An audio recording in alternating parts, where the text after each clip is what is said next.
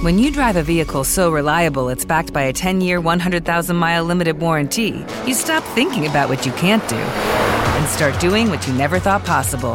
Visit your local Kia dealer today to see what you're capable of in a vehicle that inspires confidence around every corner. Kia, movement that inspires. Call 800 333 4KIA for details. Always drive safely. Limited inventory available. Warranties include 10 year 100,000 mile powertrain and 5 year 60,000 mile basic. Warranties are limited. See retailer for details.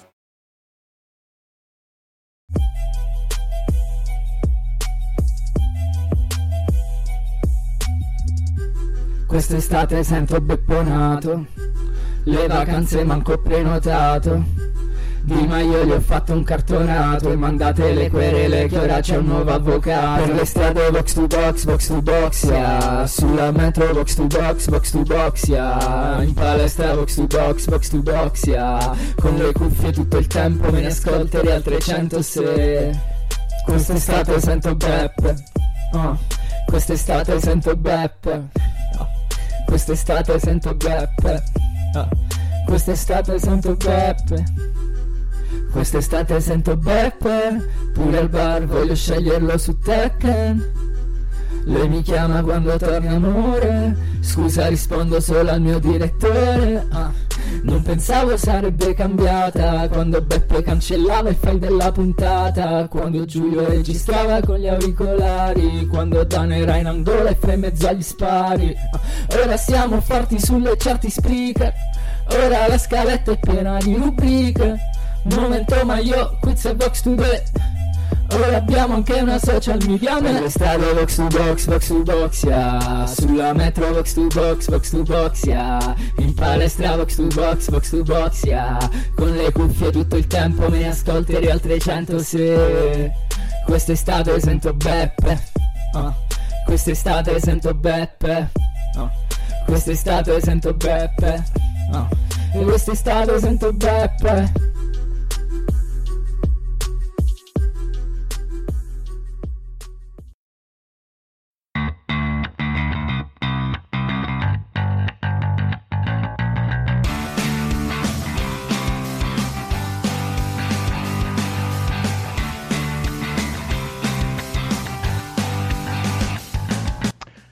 Buonasera e bentornati all'episodio 100 bentornati a Box to Box. Nell'occasione l'episodio 134 ci avviamo ormai a, ad ampie falcate verso l'episodio 150 quando lo ricordiamo tutti Box to Box eh, smetterà di essere trasmesso e come tutte le trasmissioni darà vita a Box to Box VIP dove ovviamente entreranno persone famose che parleranno di ci sarà per esempio Gianni Sperti che parlerà delle posizioni medie e eh, cose così Pensavo dicessi che eh, arrivavamo a gonfie vele verso l'episodio 135, visto che siamo al 134. No, anche, anche, ma non, eh, chissà, non è detto.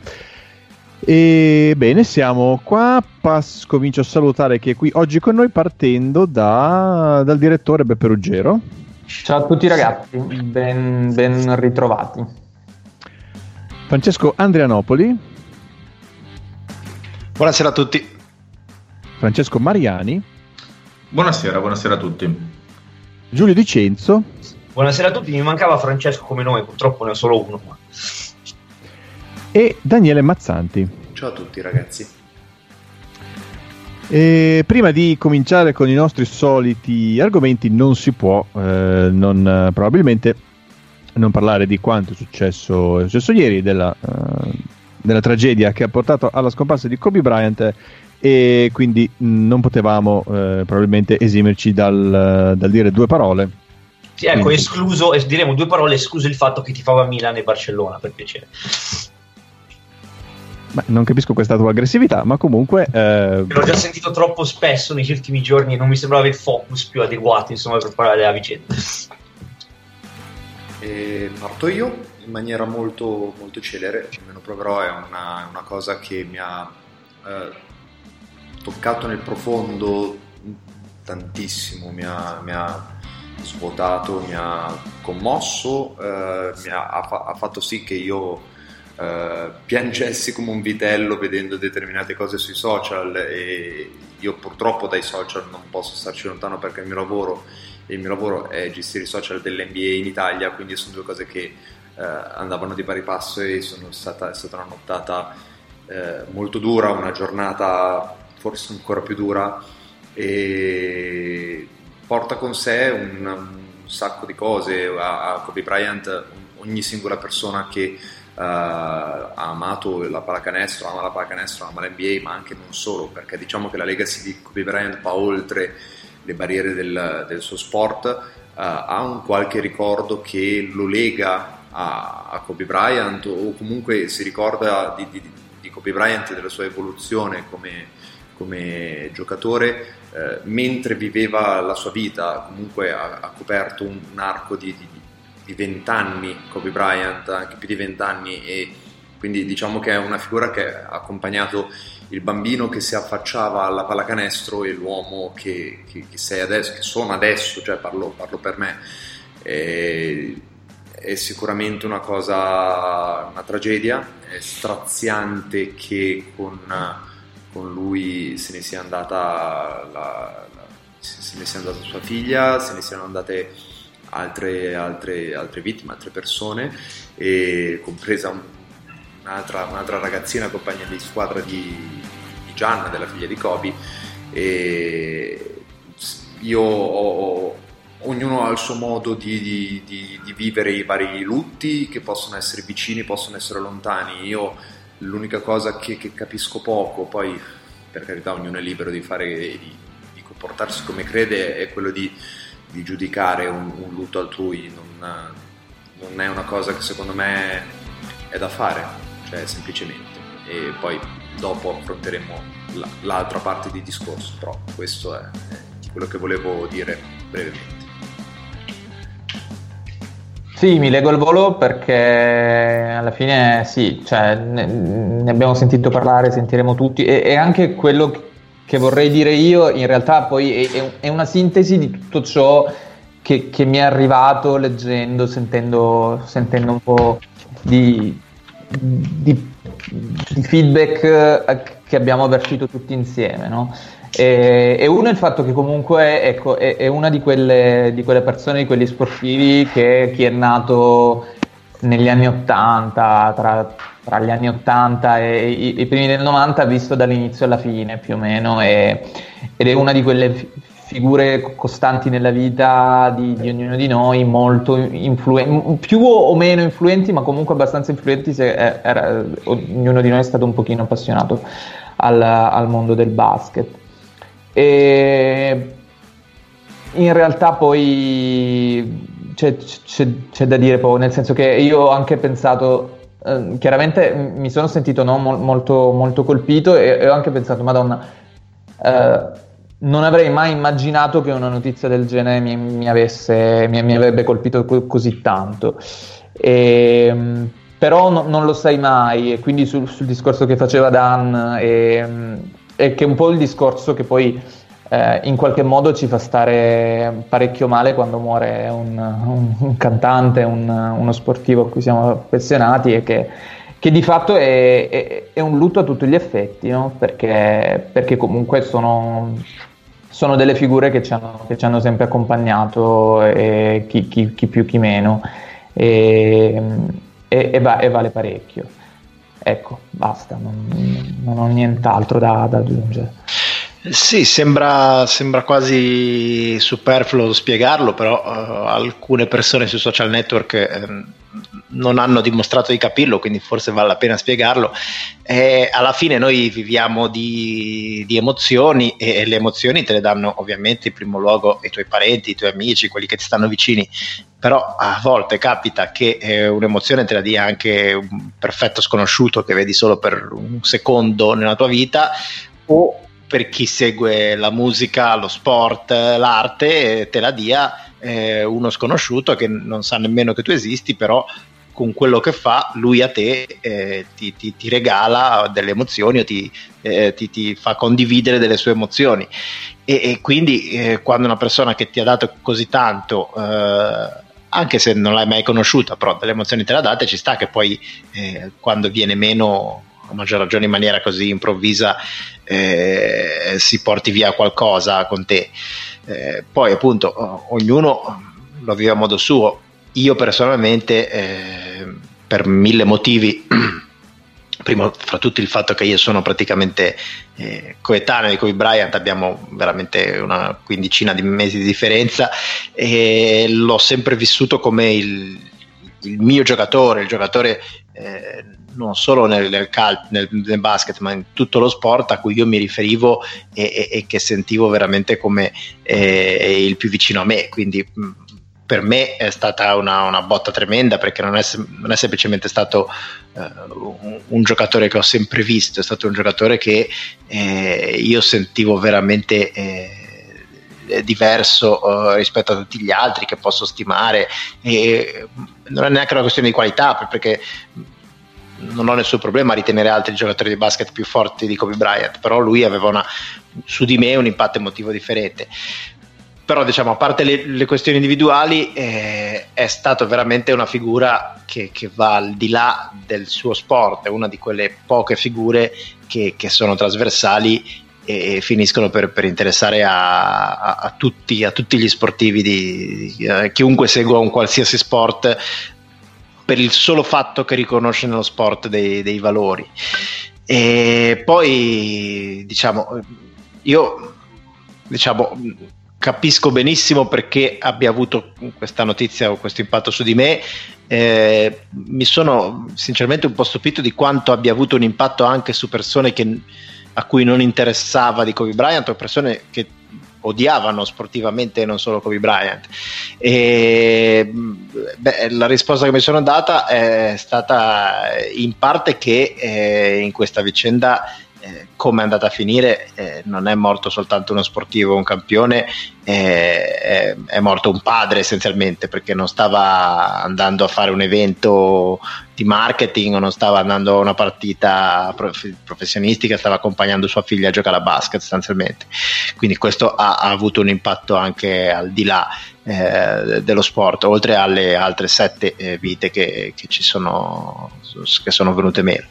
E, e, poi secondo me un altro aspetto importante, più legato al mondo del basket, è che mentre eh, diciamo, la, la, la normale eh, diciamo, parabola di uno sportivo che si ritira, per quanto importante sia stato, è eh, o finire immediatamente cioè restare nel mondo eh, in cui si trovava come allenatore, come dirigente, come agente o quant'altro e quindi di fatto non esce mai dal, eh, dal, dal suo, dalla dinamica di amico, nemico, avversario, mi piace, non mi piace, eccetera, eccetera, oppure esce totalmente dal mondo eh, dello sport in questione, ma eh, se ne distanzia, no? quindi uno finisce e torna nel suo, nella sua eh, fattoria a fare quello che faceva sempre e viene e scompare un po' da, dalle menti degli appassionati. E Bryant aveva scelto una terza via molto particolare che volente o nolente che sia stata una scelta ragionata o è venuto così naturalmente è, è, è assurdo a figura quasi paterna, eh, quasi diciamo così da, da, maestro Jedi, quasi istantaneamente, e quindi era sempre presente in, in ogni. Eh, in molte manifestazioni di basket, ma eh, non come commentatore, che a volte i commentatori anche loro generano divisioni oppure dicono stupidaggini oppure si lasciano andare alla malinconia o ai miei tempi era meglio, eccetera, eccetera, eh, non come protagonista che genera automaticamente divisioni, ma era semplicemente una figura. Lui arrivava alle partite con le figlie, e aveva una buona parola per tutti, quando qualcuno si infortunava era il primo a mandare un messaggio di auguri, quindi stranamente, essendo un personaggio molto divisivo e molto polarizzante e, e, che lo faceva apposta e che ne godeva quando giocava, poi si era eh, scavato questo, questo ruolo di, di, di, anziano maestro Jedi che, che, lo rendeva al di sopra delle parti. E infatti Fletch anche il fatto che facesse da, da, tutor a un sacco di giocatori giovani, no? Esatto, la parola giusta, secondo me, scusami Giulia, è mentore. Cioè sì, lui sì. Ha, aveva intrapreso questa strada dell'essere proprio il mentore, ma non di un individuo, ma di, di, neanche di una squadra, di tutti, di una squadra, di una, di una quelli che glielo chiedeva. Esatto, era tipo la categoria degli, degli esseri umani. E la cosa che, che, che a me ha, ha, lasciato veramente, ci ha straziato come cosa, poi ieri ho visto un tweet bellissimo che non ho più ritrovato e volevo condividerlo col mondo, ma non, non sono stato in grado di ritrovarlo, è è, incredibile vedere la trasformazione che ha avuto la, l'atleta Kobe Bryant, che era un, un, un, un villain, come, come, ha detto giustamente, giustamente Fleccio, ossessionato eh, da, da, da, dalla vittoria, da, dal risultato, dall'allenamento, dalla, dall'autoperfezionamento, dal migliorare se e dalla stesso, contrapposizione. E dalla, dalla contrapposizione, cioè vi prego fischiatemi perché io, io, io, prendo la forza da questa cosa, capisci? E, e, trasformare tutta questa energia che è innata in lui e che lui convogliava in questa...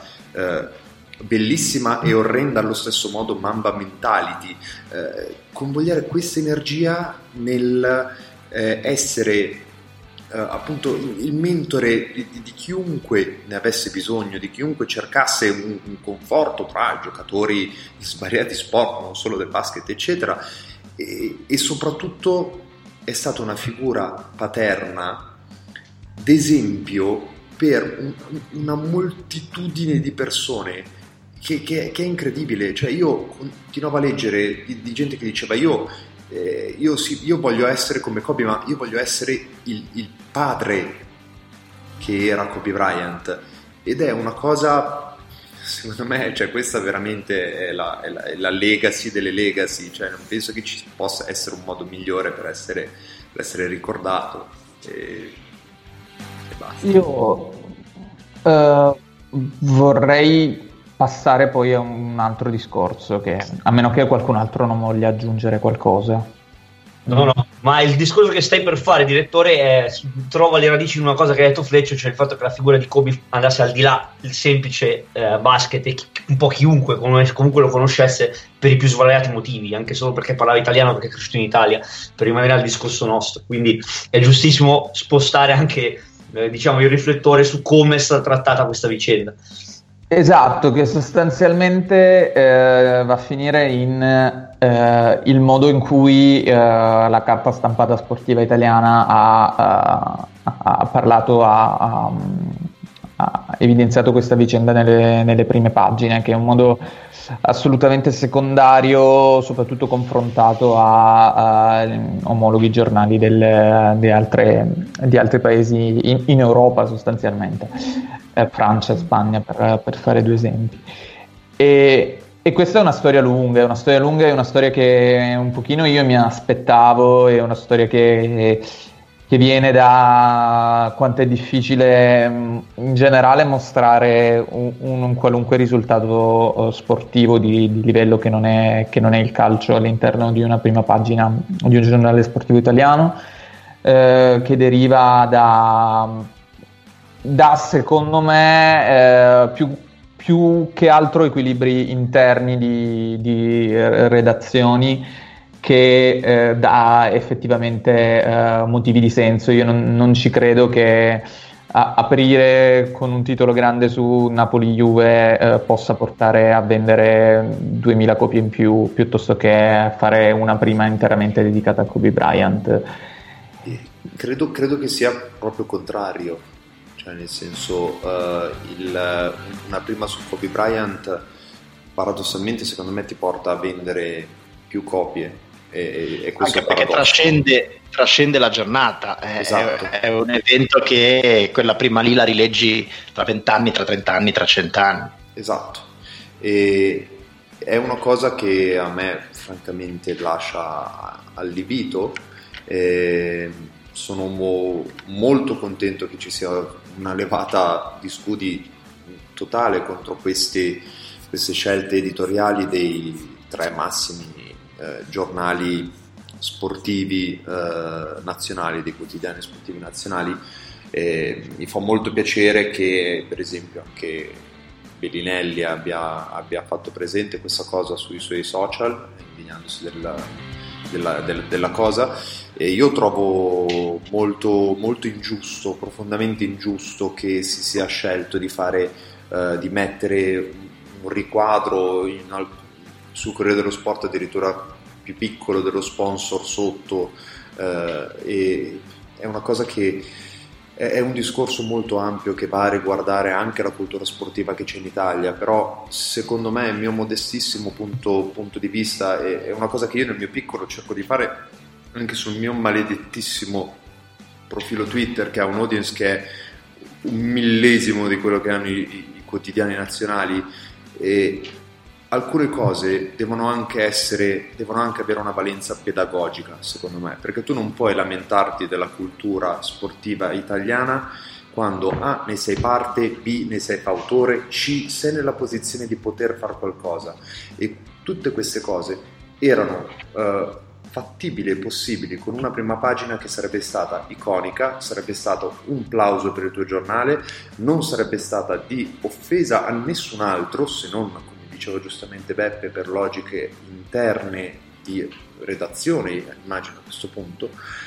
Però veramente, cioè, se tu puoi fare qualcosa e non lo fai, non ti puoi A. lamentare della cultura sportiva in Italia, B. lamentare degli odiatori su web perché sono, c'è un giornalista del Corriere dello Sport che ha fatto una figura, ma barbina oggi, cioè prima ha detto che non c'erano i tempi, poi gli hanno fatto notare zi, guarda che Francia e Spagna non è che hanno il fuso orario di Honolulu, cioè hanno lo stesso che c'è a Roma e quindi non era molto complicata come cosa.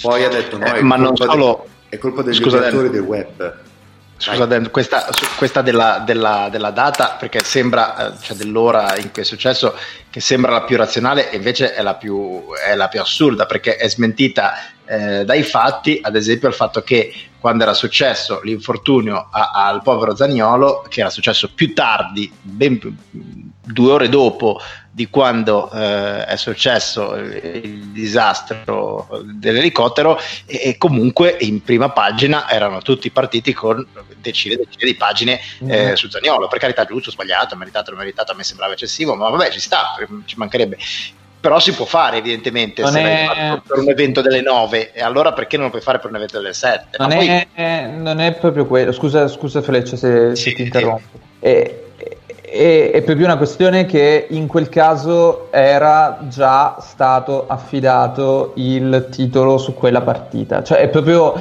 è, proprio, cioè, le 20 e 30 è, è, è, l'alba per una redazione sportiva, cioè la prima pagina è ancora da, da, da, da fare completamente. Il problema sono i pesi e quindi eh, c'era quel peso dato a quella partita, a chi seguiva quella partita e così via, e quindi è diventata la, la prima su Zaniolo. Eh, altrimenti sarebbe stato qualcosa, adesso non mi ricordo qual era la partita in cui si è rotto Zaniolo, però ehm, sarebbe stata una prima su quella partita. E, e, e il discorso è proprio questo, cioè, è, ed è veramente eh, basso e cinico eh, pensare che, che non si possano modificare queste no, però eh, più che altro cioè, fate che se non lo fai per una cosa così non lo fai mai cioè perché comunque qua stiamo parlando della morte improvvisa di un giocatore che si è ritirato l'altro ieri e di cui cioè, le ultime generazioni sostanzialmente hanno vissuto l'intera carriera sostanzialmente all'inizio dell'epoca più mediatica del, di uno degli sport più mediatici del mondo sono, sono, d'accordissimo. Io mm, mi sono trovato in, in, poi lascio la palla a Fletch. Mi sono ritrovato in gazzetta quando c'è stato da, uh, da fare la, la, gazzetta gialla. Nibali aveva vinto il Tour de France e tu dici in quel caso si sapeva già, si è avuto tempo, però era veramente una battaglia redazionale per promuovere questa cosa qua. ed era il titolo di una volta di un italiano che vince il Tour de France e, e cosa che succede una volta ogni 30 anni ed è veramente assurdo, cioè noi viviamo in un mondo che, è, che loro non conoscono e, e loro sono completamente eh, rinchiusi in dinamiche redazionali che, che, noi non riusciamo a capire perché noi abbiamo un senso della ragione diverso da quello che hanno loro. Posso però dire, leggervi un tweet e poi chiederti una cosa. Allora, il tweet è di Roberto Maida, che è il giornalista del Corriere dello Sport a cui facevo riferimento prima eh, in risposta a un utente che dice che contestava le motivazioni fatte, poste da, da, da Roberto Maida a riguardo, Roberto Maida risponde io nemmeno ero in redazione ieri visto che c'era il derby. Se dobbiamo fare una graduatoria di notizie, la tragedia di ieri non meritava di cancellare una prima pagina alle 20.30. Punto. All'estero c'è una comunicazione diversa. Punto un lettorato diverso, punto, una cultura diversa, punto. Ora, io credo sinceramente che in questo, in questo tweet sia tutto profondamente sbagliato, cioè an- an- anche la parola nemmeno era sbaglia- è sbagliata. E- è-, è tutto profondamente ingiusto e mi provoca una serenissima rabbia, una giustissima rabbia, perché qua è- c'è, da, c'è da smontare tutto il sistema eh, di, di, di informazione sportiva, informazione italiana, ma nello specifico informazione sportiva italiana, c'è da smontarlo e c'è da ricomporlo con delle persone di giudizio, con delle persone preparate, non come Fabio Caressa che parla di Magic Johnson e della sua malattia parlando di Kobe Bryant su, eh, durante l'intervallo della partita su Sky Sport. Eh, c'è bisogno veramente di fare qualcosa e soprattutto c'è bisogno di educare il lettorato se il lettorato è diverso. Punto. Ma comunque Dan, questo in realtà è un perfetto esempio di quello che ho detto prima, cioè se per te comunque giornalisticamente questa notizia non merita la prima pagina rispetto a un derby finito a 1-1 che è utile per il terzo o quarto posto, cioè hai proprio un errore cioè, di concetto di fondo gravissimo. Beh, perché vuol dire che non sai fare il tuo lavoro, perché esatto. non è vero, non è vero, non è dibattibile. Comunque, ripeto, cioè, stiamo parlando di Kobe Bryant, cioè, il motivo per cui lo conoscono tutti è perché è un giocatore che oltre a essere stato grandissimo nell'NBA, uno dei più grandi della storia, figuriamoci dell'era moderna, cioè era un, un giocatore che ha superato certi limiti perché si è fatto conoscere in mille modi, eccetera. Se tu non lo reputi, e non ti ripeto, non è che ha fatto beneficenza a un barbone, cioè è morto, poverino se tu questa cosa non può finire in prima pagina è incredibile anche perché cioè, eh, oh, Jordan è vivo Bill Russell è vivo voglio dire Magic Johnson è vivo e sembrava dovesse morire nel 93 e infatti se una cosa come la morte di Kobe non va in prima pagina adesso veramente non ci può andare più. E l'altra la domanda che mi viene in mente è, parlando delle, delle logiche che dicevi Beppe, secondo me è vero, ma le, le cose sono dinamiche, cioè nel senso perché se la Lazio avesse vinto il derby 3-0 o la Roma avesse vinto il derby 3-0 e la Juventus avesse fatto diciamo il suo dovere vincendo col Napoli, il, il, titolone sarebbe stato uh, Amberiche Roma, Amberiche Lazio e non eh, Lorenzigno magnifico, uh, Ringhio fa felice l'Inter, eccetera. Quindi sono cose anche fluide, sono cose anche dinamiche, anche l'assegnazione delle prime pagine e di chi deve, deve, curare quella prima pagina. In questo caso una cosa del genere in un qualsiasi paese civile non è discutibile, non è dibattibile, la prima pagina è solo una ed è intera, non è un riquadro, non è una testa del giornale, no, no è una prima pagina unica con Kobe Bryant Punto. Sì, io sono, sono d'accordissimo e, e, che veramente c'è, c'è, una cultura molto, molto più eh, cinica, tra virgolette, no? rispetto a quella che immaginiamo noi e, ed, è, ed, è così, ed, è, così, per tanti motivi. Cioè, mi, mi ricordo quando è morto John Alomu che, che era quasi in, in, inesistente il trafiletto che veniva fuori eh, per quanto fosse una figura che almeno in Italia l'uomo era chiaramente un po' più marginale rispetto all'impatto di Kobe, però cazzo è morto eh, il rugbista più, più, più, famoso del mondo, quindi magari eh, eh, meritava un po' di spazio in più. Il, il punto è che non lo so, tutte quelle prime pagine vengono fatte per il TG delle sette e mezza del mattino in cui c'è uh, il giornalista che legge i titoli e il vecchietto decide se andare al, al giornale, al giornalaio a prendere il giornale oppure no. Cioè è, que- è quella più o meno. questa logica, Beppe, perdonami. perdonami. Sbagliata, anche questa, ma anche in questa logica, anche in questa logica, cioè anche in questa logica, la, la prima pagina su Bryant, se tu vuoi essere cinico, la prima pagina su Kobe Bryant intera ti fa vendere più copie rispetto a Lorenzino Magnifico, perché adesso io sono, adesso quanti siamo? In 5, in 6? Siamo in 6? Ora siamo in 6, quanti di noi acquistano quotidianamente un quotidiano sportivo? Zero? Zero, io da anni non compro. Direi zero. Zero, ok. In quanti hanno comprato oggi la prima pagina del giornale? Zero. Cioè hanno comprato oggi il giornale sportivo? Zero? Certo.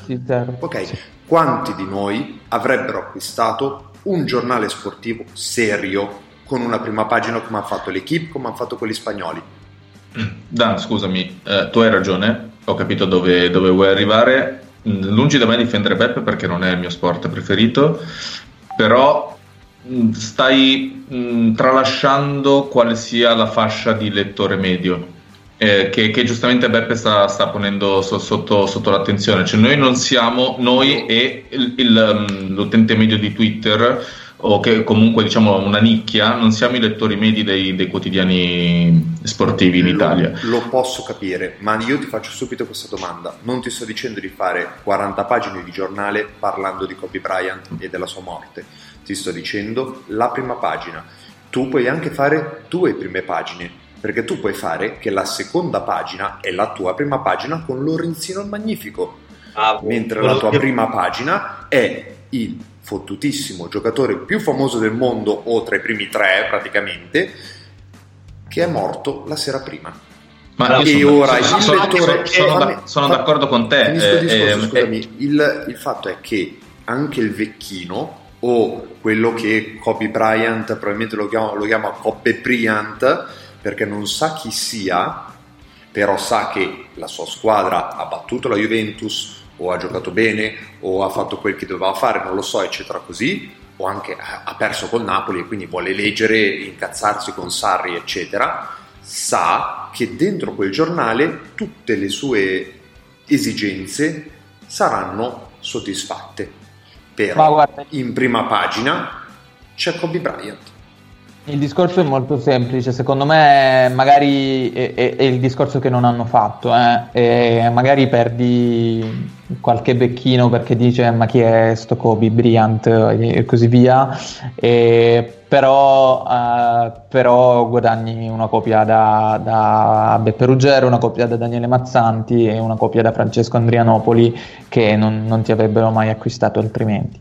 Questo secondo me alla fine della fiera è il discorso e poi è un discorso di messaggio perché sinceramente cioè, alla fine poi è una questione di principio e, e queste cose ahimè succedono una volta nella vita e tu, e tu la, la tratti così per veramente dei motivi che che, che, su cui veramente in questi casi dovresti fare un, un, passo in più. Ora poi il discorso secondo me si allungherebbe un sacco, però ecco, eh, più, più no, poi, tempo, se posso vai, dire, vai. secondo me la tua ricostruzione è assolutamente corretta, cioè che il loro uh, ragionamento sia stato quello che hai detto tu prima, non lo metto in dubbio, ma il punto secondo me, è, anche senza andare troppo a, a, a vedere, cioè, forse avrebbero ottenuto di più, io ne sono certo, però vabbè, ognuno pensarla come vuole, ma il punto è che la loro difesa del noi dobbiamo fare queste cose perché alla gente piace questo, secondo me non è neanche vera, cioè, perché se fosse vero che i giornali fanno solo cose che piacciono alla gente e sono costretti a fare solo cose che piacciono alla gente,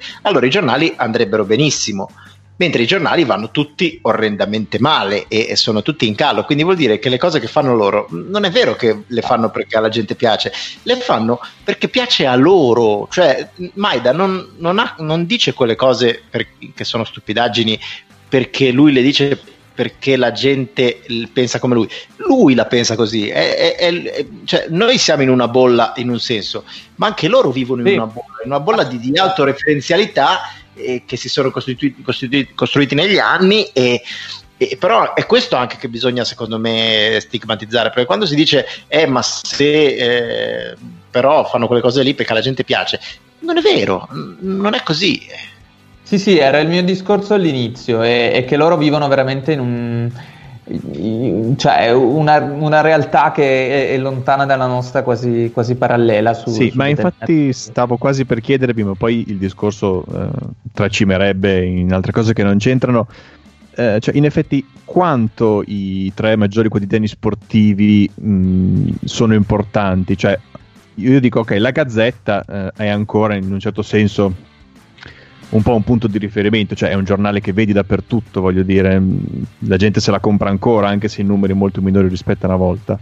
Ehm, però anche cioè, a volte faccio fatica a capire quando Zazzaroni scrive una minchiata, cosa che capita abbastanza spesso, e parte la, un po' la, la, cosa della gente che lo manda giustamente a quel paese, cioè eh, è davvero così importante, sposta così tanto il, il Corriere dello Sport piuttosto che tutto sport.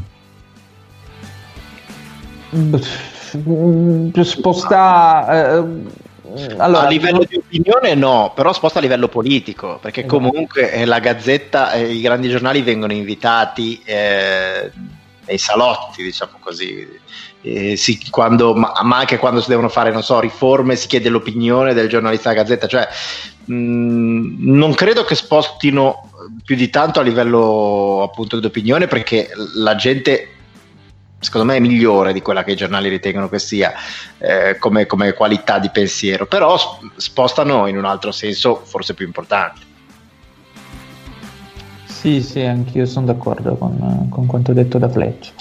E, okay. Ehm, sì, detto questo... Eh, detto questo, siccome Roberto Maida nella sua serie di tweet diceva anche e da domani mi raccomando ricominciate a parlare solo di calcio come sempre, eh, facciamo esattamente questo, giusto per, per dargli contro. E grazie, e grazie dell'assist Roberto Maida. Eh, Roberto Maida, eh, che, che, abbiamo nominato più, più, volte di quelle che avrei mai pensato in vita mia, e il, um, il campionato appunto prosegue, eh, come abbiamo visto, si prende anche pezzi di prime pagine. Eh, il Napoli ha vinto, ed è direi un po' la notizia, anche perché ha vinto due volte in una settimana, ha vinto anche in Coppa Italia, che insomma, eh, giustamente nell'ultima puntata noi dicevamo, ah, ormai Gattuso, il Napoli, cosa no, vuoi che è? No, invece cioè, l'abbiamo insultato più volte la fase difensiva del Napoli che siamo una squadra veramente sfilacciata e invece comunque ha resistito la Juventus che può avere mille problemi, mille cose che non funzionano ma in attacco ha sempre giocatori che possono risolvere le partite in un secondo come dimostra più o meno il gol di Ronaldo all'ultimo minuto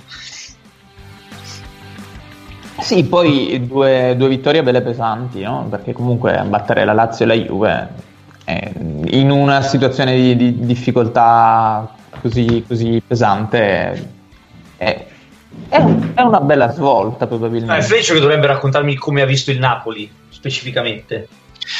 Mm, ma eh, diciamo il Napoli non è che abbia fatto niente di indimenticabile, eh, cioè se semplicemente eh, Gattuso ha semplicemente abbandonato le, eh, le frasi della, diciamo, delle sue presentazioni in cui parlava di rinverdire fasti e quant'altro, ha scelto una strada eh, più, più, umile e, e più concreta, eh, cioè difesa posizionale bassa, contropiede, lanci lunghi, eccetera, eccetera, cosa che va assolutamente eh, benissimo perché evidentemente eh, il Napoli eh, non poteva permettersi altro e se sceglie una strada così diciamo di basso profilo comunque i giocatori di qualità ce li ha e, e ne ha aggiunti ancora un paio quindi mh, è una strada che secondo me eh, produrrà i suoi giusti dividendi.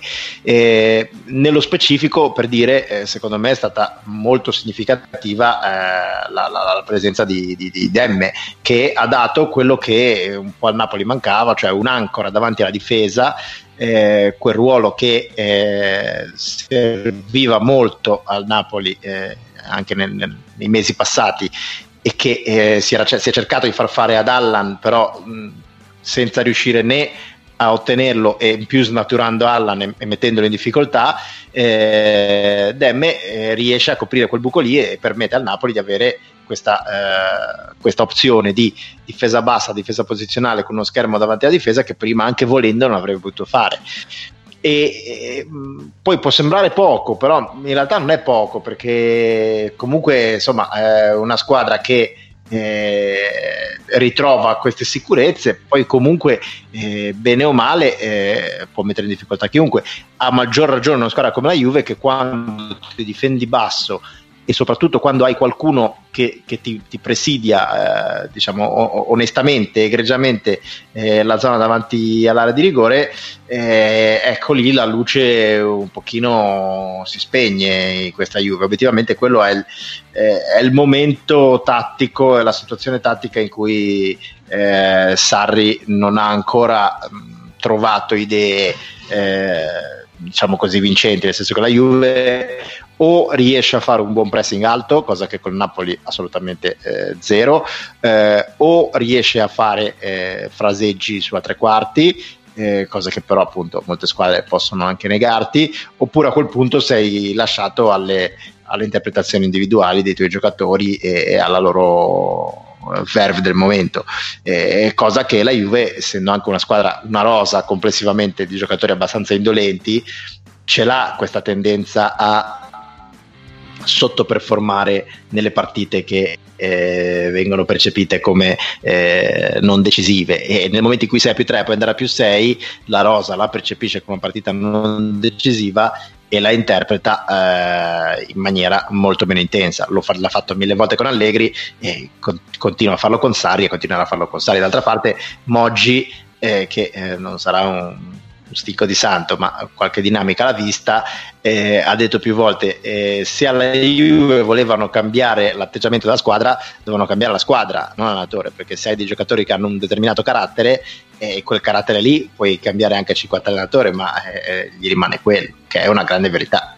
Molto interessante, tra l'altro, tornando un attimino su Gattuso, come ci siano delle, delle somiglianze fra, fra, fra, questo inizio al Napoli e quello, e quello, avuto al Milan in due momenti. No? Il risveglio in Coppa Italia quando, quando allenava il Milan, che, battendo l'Inter nel derby con gol di Cutrone supplementari, non so se vi ricordate, che da lì eh, ha fatto partire una mini rimonta prima, nel suo primo anno al Milan. E poi, come diceva Fleccio, l'ingresso di Demme davanti alla difesa nel Napoli assomiglia molto alla stagione scorsa quando verso novembre, ottobre-novembre eh, Gattuso, dopo aver provato B, Esatto, dopo aver provato biglia e il gioco palla a terra, il fraseggio partendo dal portiere, decide di mettere una difesa posizionale bassa e partire in contropiede schierando Bakayoko a schermo davanti alla difesa. È molto simile come sviluppo, anche col Napoli ci aveva provato mettendo Fabian Ruiz prima, e naufra- Allan prima, Fabian Ruiz poi e poi naufragato e quindi contro la Juve ha indovinato la mossa. Potrebbe essere una somiglianza molto molto significativa, no? come a dire Gattuso sa fare molto bene solo questo, ecco. o in, nei momenti di difficoltà si aggrappa a questo. Eh, però sai, per, per fare una stagione da zero eh, non basta ovviamente questo, però per raddrizzare una stagione storta ti può anche bastare. Sì, sì, assolutamente. Cioè, il Milan, a, a, Milan alla fine è partito malissimo, è arrivato a un punto della Champions l'anno scorso, quindi ma anche perché comunque quel ruolo lì era un problema fin dalle prime volte che Gattuso è arrivato e risolverlo, non dico che risolve tutti i problemi, ma di sicuro aiuta a far quadrare tante altre cose. Cioè, alla fine le, le prime volte ci aveva provato con Allan e ha fallito miseramente. Eh, ci aveva provato con Fabian Ruiz che poteva servire per certe cose e non servire per altre e doveva trovare un po' il suo elemento e adesso pare cioè, qualcosa hanno dovuto prenderlo sul mercato, eh, però quello può essere un innesso importante per dare una certa fisionomia alla sua squadra. Il direttore fa notare che Demme si ispira a Gennaro Gattuso. No, eh, la, la, la, pagina Wikipedia con le caratteristiche tecniche è pazzesca. Eh, ve la leggo al volo. Demme è un centrocampista di quantità, ambidestro, bravo in marcatura e che all'occorrenza può giocare da terzino. Dispone anche di ottima personalità, questa con la fonte che è bellissima e si ispira a Gennaro Gattuso e mi sembra un'ottima un'ottima una carbonara che non avete idea. Eh. Gattu, Gattuso davanti alla difesa in un centrocampo a tre non avrebbe mai potuto giocare infatti non ci ha mai giocato.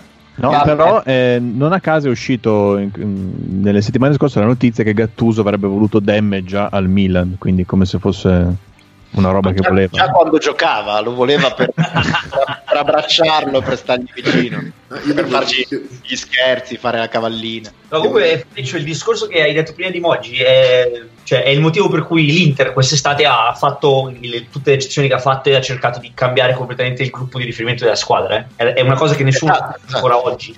Ma eh, è il motivo principale per cui l'Inter ha preso le decisioni che ha preso è quello, perché l'unico modo per cambiare un gruppo che va in un certo modo è cambiare il gruppo.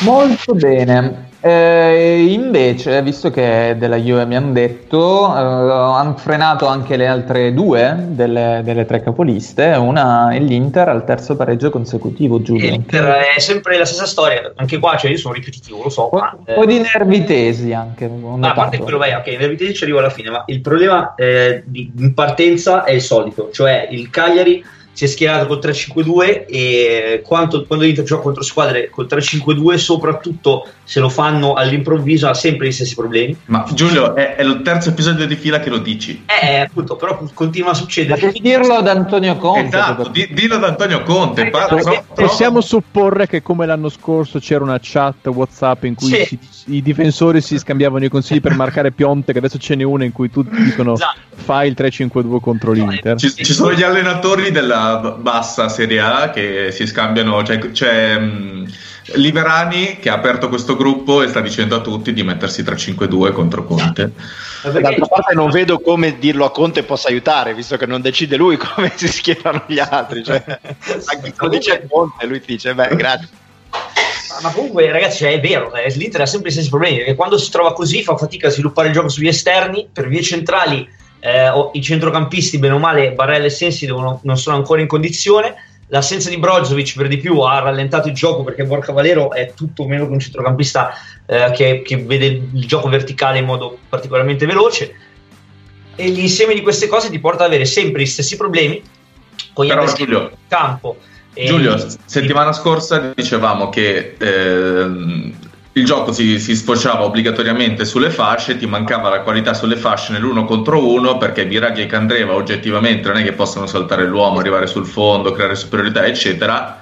Young per 20 minuti buoni Sì. eh, l'ha fatto. Ha, fatto un ottimo esordio, molto meglio di quello che mi aspettavo, anche perché all'inizio ha portato un sacco di qualità, è stato il secondo giocatore di tutta l'Inter con palloni toccati, eh, quindi ha, cioè, si è dimostrato subito un riferimento che può essere importante, soprattutto considerato che lui sarebbe arrivato per giocare a sinistra, non a destra. Eh sì, Eh, Moses, Moses gioca a destra. In teoria sì, e ha, ha portato qualità, compreso l'assist per il gol. Eh, il fatto è che poi appunto l'Inter ha un po' smesso di giocare perché si è abbassata, ha avuto difficoltà e come tutte le volte che si abbassa ha difficoltà, eh, poi un gol lo prende perché questa squadra, l'Inter è una squadra che deve giocare sull'attacco, malgrado sia la miglior difesa della Serie A. So che è un paradosso, ma è così. Cioè l'Inter se va sopra 2-0 magari vince 2-1, ma se va sopra 1-0 è un incubo. E i fatti lo dimostrano abbastanza ampiamente. Quindi l'Inter non può permettersi di sbagliare il gol che sbaglia, essenzialmente. E vediamo adesso se con qualche cambio in più eh, la, la- la- la situazione in generale migliorerà, perché comunque eh, finire a posto che l'Inter è la squadra che corre di più della Serie A e anche contro il Cagliari ha corso di più, nemmeno poco rispetto agli altri, eh, avere 5 giocatori al centrocampo che sono praticamente solo quelli, senza cambi, non è facilissimo e alla lunga da gestire e si vede perché l'Inter comunque ha sempre dei cali nel finale. Bene. E poi, poi c'è stato il derby. Sì, che avevamo, avevamo pronosticato almeno. Ho io indovinato, sopra- eh, posso dire. Io soprattutto avevo pronosticato una Lazio che avrebbe fatto veramente la, la, a fettine la Roma e invece cioè, non dico che è stato un dominio Roma, però quasi. Ma sbaglio o eh, Marco eri tu che hai detto uno 0-0? Ho detto un 1-1, credo. 1-1. Ero io che avevo detto uno io 0-0. Quindi va bene, bene, ottimo, bravi. Eh, le, le occasioni più grandi le ha avute la Roma, però alla fine, ne- cioè, la- quella squadra che sembrava meno in forma, alla fine, come spesso accade nei derby. Io vorrei un parere tecnico da Giulio, che è grande amante dei portieri. Bravo, ecco. Cioè, perché il problema è che la Lazio, cioè, adesso noi stiamo parlando di un- una partita che è finita così, ma cioè, il gol della Lazio è una roba cioè, da non credere. Cioè, io avrei reagito veramente male. a- Adesso ti, ti- ti faccio una domanda. Tu, portiere, tu sei Paolo Lopez. Sì. Ok, cosa ti, cioè, cosa ti passa nella testa per, per fa- per- per fare quel tipo di intervento? Cosa Vabbè. ti spinge? Cioè, Io- volevi, volevi evitare l'angolo? Volevi evitare l'angolo? Questo era il punto?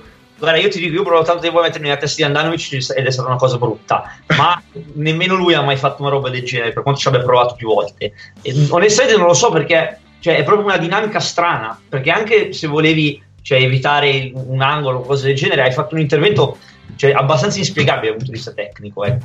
Eh, ho sentito gente dire che è colpa di Smalling che l'ha coperto, cose così, però cioè, veramente una roba talmente senza senso che mi ha ricordato vabbè, Goicoechea la- nel fam- nella famosa papera dei tempi. Ed è, cioè, comunque Paolo Lopez non aveva mai dato l'impressione di, di avere questo problema così grave, ecco. E, Vabbè, ma adesso a parte tutto non mi sembra un problema così grave. È, è No. stata una, una papera. Fuori, quello di sicuro. Ha- ha- diciamo che ha valutato male. Per, me aveva paura del rimbalzo del pallone sul. Cioè, l'idea che mi sono fatto io, aveva paura del, del- del- del rimbalzo del pallone sulla traversa che potesse tornare in gioco e quindi lui sperava col pugno di buttarla, lui in calcio d'angolo. In realtà l'ha presa talmente male col pugno che l'ha rimessa poi sui piedi di Acerbi.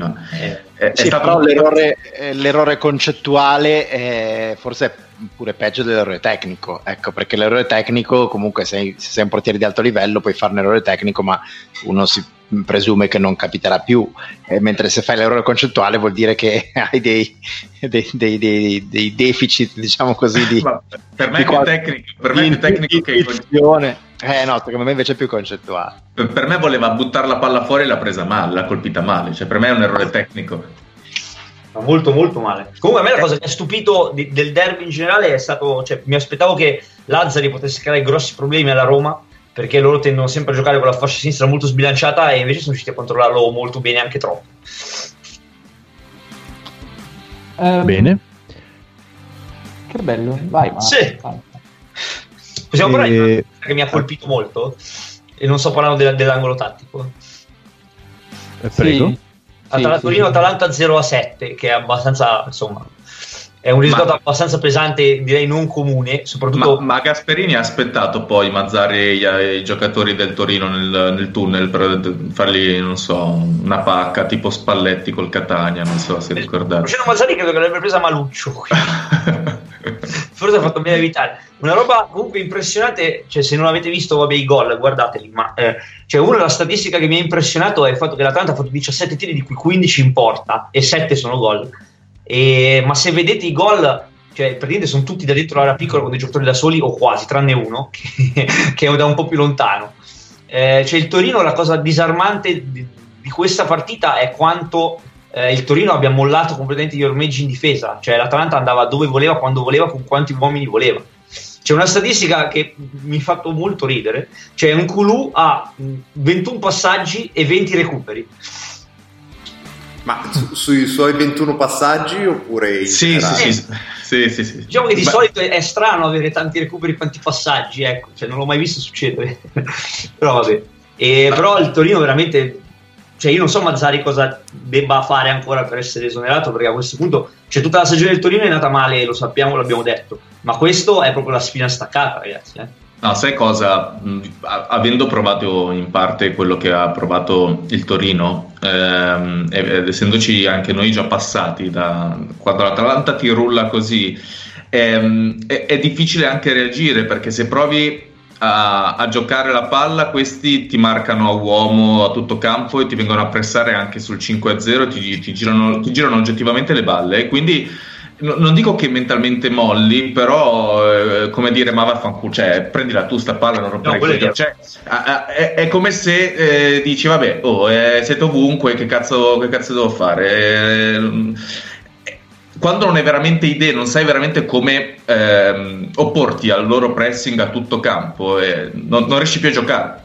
Ed è, quello che, ed è quello che però, è successo a Torino. Cioè, poi sono d'accordo che chiesto... prenderne sette, prenderne sette eh, ce, ce ne vuole eh, però infatti comunque mi avevano chiesto di, di, sottolineare il fatto che l'Atalanta sta giocando con un baricentro molto molto alto e se andate a vedere eh, contro il Torino ha giocato praticamente sempre in qualunque fase con una, praticamente a 150 metri col baricentro veramente alto e non facendo mai uscire il Torino. Questo permette di pressare alto ma soprattutto ai giocatori come Ilicic Gomez di essere praticamente sempre eh, in zona offensiva e di avere un sacco di spazio eh, e attaccare le difese quando sono ancora impreparate e questo aiuta molto il gioco di Gasp oltre a, a fargli spendere meno energie in, uh, nel correre indietro. No, eh, conto è che se riesce a superare il pressing come aveva fatto il Milan due anni fa ehm, quello invece possono trovare degli spazi dietro che sono interessanti. Eh, ma Però perché, è... Giulio? Perché tra l'altro giocando a specchio rispetto a Gasperini lo faciliti nell'andarti a prendere a uomo da tutto campo perché ogni uomo ha il suo giocatore di riferimento nella stessa zona, mentre quando devi andare a giocare contro un 4-3-3, tu che parti dal 3-5-2 hai più difficoltà ad andare a prendere uomo su uomo a tutto campo pressing. Mazzarri non dico che ha facilitato, cioè diciamo che il modo di giocare di Mazzarri ha facilitato questa cosa di... di Ma di il, modo fare, il modo di fare di Mazzarri è e, e, le prestazioni individuali terribili di, di, di, di, molti giocatori del Torino perché eh, va bene che eh, l'Atalanta quando le gira tutto bene è ingiocabile però diciamo su sette gol se non se ne sono fatti 5 da solo comunque eh, hanno es- estremamente contribuito eh, con errori individuali veramente inspiegabili. Quindi sinceramente Mazzarri non, non, difendibile, non più difendibile se mai lo è stato, però eh, va, andrebbe anche detto che eh, questa rosa qui, che eh, con, con, una certa ironia ehm, Cairo magnificava e, e la Gazzetta ovviamente gli dava dietro come la difesa migliore del campionato, ecco, al di là della- dell'ironia della cosa, eh, va ripensata a livello un po' più alto di Mazzari la situazione, perché mh, il problema è lì, non è tanto... Ma- Beh, anche perché comunque Oh. dopo un'estate passata aspettando di passare i turni di Europa League, l'unico acquisto sostanzialmente è stato Verdi, che è stato anche l'acquisto pagato da del, Toro, qualcosa del genere, e diciamo, un rendimento comunque disastroso ad oggi di un giocatore sostanzialmente non serve a niente alla squadra. Eh, ah, scusate, un'altra statistica prima che me la dimentico, Muriel ha 4 palloni giocati, 2 passaggi, 2 gol. Non male. Io ho due domande È, per è è un voi. killer praticamente ormai. Sì. Mm. Ormai Ah, sì. ecco, tra l'altro il Toro, cioè, contrariamente alla retorica media sulle squadre di Mazzari, corre anche pochissimo come squadra, perché in questa, questa, questa partita non è arrivato neanche a 100 km percorsi. Per intenderci, l'Inter che dicevo prima ne ha fatti 117 contro il Cagliari. Sì, e la media è 110, Eh, quindi... eh, 99 sono veramente pochi. 106. Anche Dizzo non basta giustificarli. Io ho due domande per voi. La prima è, secondo voi l'Atalanta si stancherà questa stagione oppure Dopo, grazie a... dopo- dopo il quarto, dopo ogni partita dopo il quarto si stancherà. dopo il quarto? Dopo il quarto gol. Ah, dopo ogni il quarto partita. gol. Ok, sì. No, Eh, bisogna sta. vedere No, un po' la perché- Champions, perché no, quella perché effettivamente quello- mentale... Cioè, dalla Champions qualche energia mentale gli toglierà per forza di cose. No, più che altro perché quello che effettivamente dicevi prima, del fatto che questo, questa tipologia di calcio sia, più, sia meno dispendiosa che il correre indietro, inseguire, eh, eccetera, così, è, è- è vero, però stanno tenendo un ritmo che eh, ha, ha poco, ha poco senso. La seconda domanda che vi faccio è un'annosa questione eh, filosofica calcistica. Come vi ponete nei confronti della scarpata all'85esimo contro il giocatore che fa il piacione ed è in vantaggio 0 a 7 nei vostri Sono, confronti? so- sono Cioè, troppo nel di senso- parte. Sono, No, sono troppo io, di parte. io vor- voglio sapere se secondo voi è filosoficamente legittima o no, ma proprio sì o no? Sì. Se Dovuta, sei un dovuta, dilettante, dovuta. Se sei, un, se sei un dilettante sì, se sei un professionista no, perché Oh, io ti, non dovrebbe io ti voglio dire che sì, è legittima, ma è legittimo anche il calciatore che ti piglia per il culo. Cioè, Esatto. fa tutto parte del, del- Cioè, così come quelli che dicono no fermarsi per no. È giusto mm, prendere per il culo tutti, cioè fare dei tunnel fini a se stessi, dribblarsi da soli e al tempo stesso anche, vabbè, ovviamente senza Ovvio, senza voler spezzare un ginocchio sì, all'avversario. senza finire la carriera di nessuno, ecco, è giusto anche rispondere, ecco. Dan, puoi fare la stessa domanda al benvenuto Simone Donati? Certo, ciao Simone. Posso farti la stessa Allora. domanda che ho appena fatto? Oh, posso rispondere senza me la fai perché forse ho capito e volevo intervenire proprio male su questo argomento. Vai. Vai.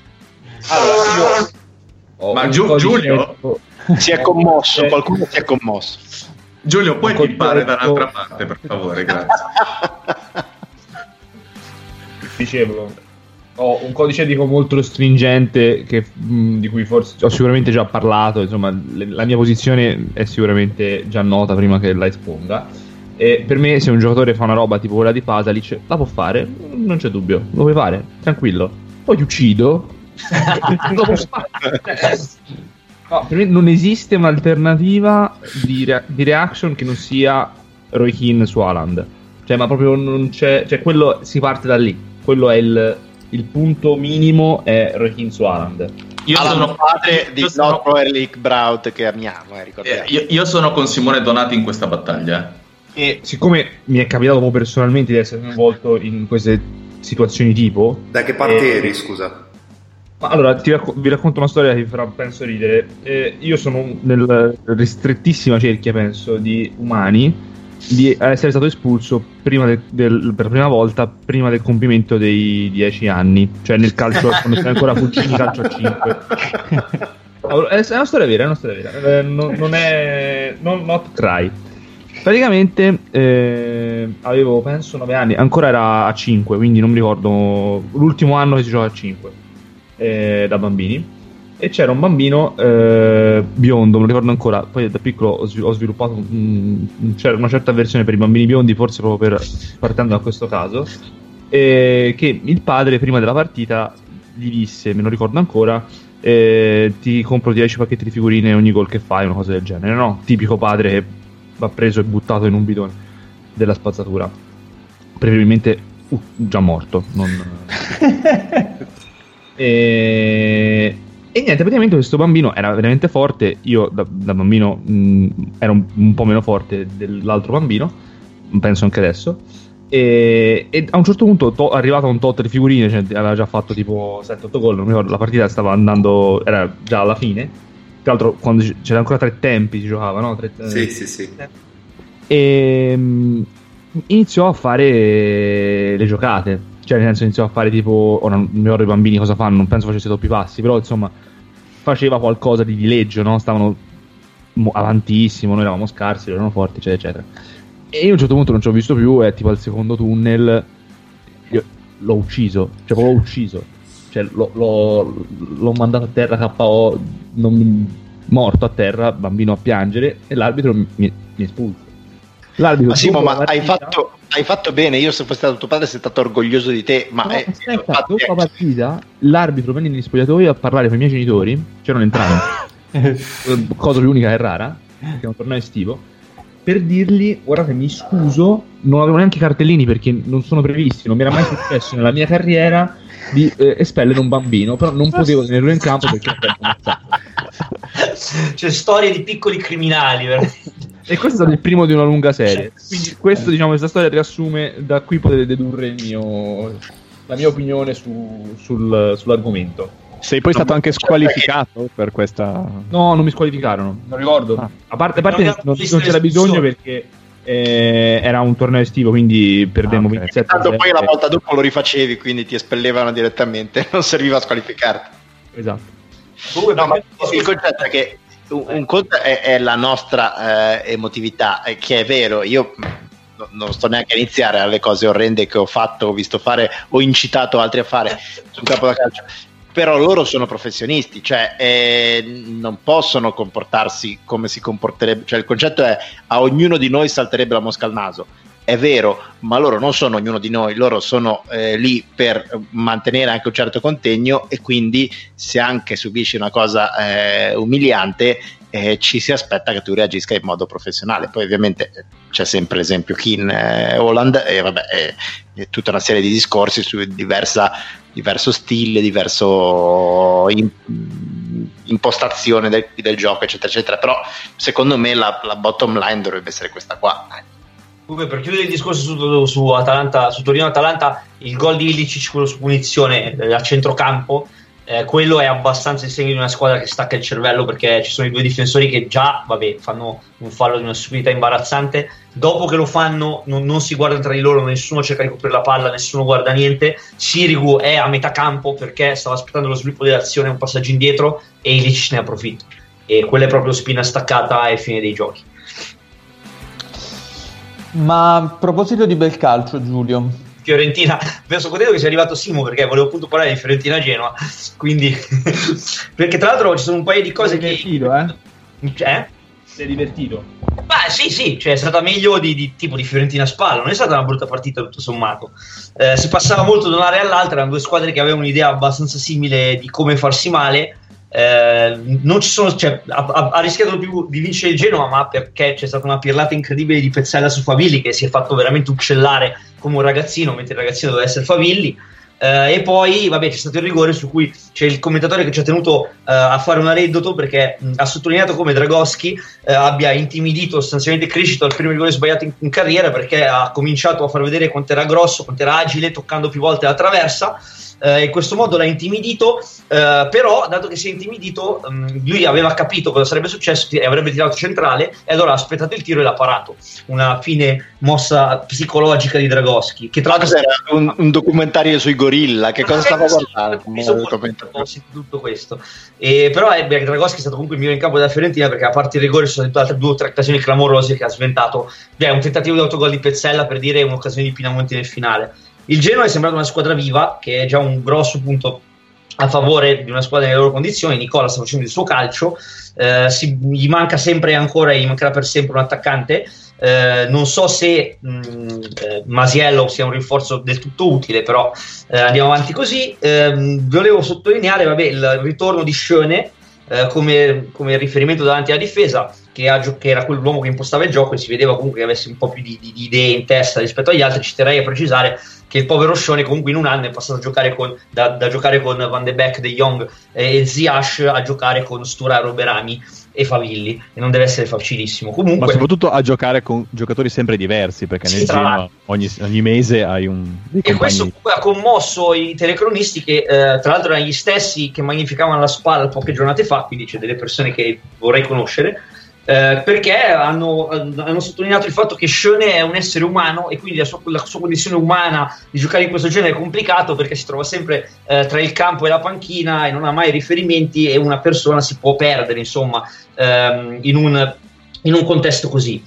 Poi i commentatori, un'altra cosa mh, che aveva detto Simo, il fatto che Iachini abbia risolto il dualismo tra Badelli e Pulgar eh, è stato molto utile alla squadra perché effettivamente adesso la Fiorentina ha un'idea di gioco cioè funzionali in cui tutti vanno nella stessa direzione, cioè c'è un regista e tutti gli altri che vanno avanti e più o meno si allargano, tagliano in mezzo e in questo, vabbè, la figura di Castrovilli sta acquisendo sempre più spessore perché uno capace sia di giocare a palla che di correre in verticale. Tra l'altro ha avuto un, cioè è stato cambiato per infortunio, tra virgolette, perché è stato male all'improvviso, ha detto che non capiva più niente, non si sapeva dove era, aveva le vertigini, cose così.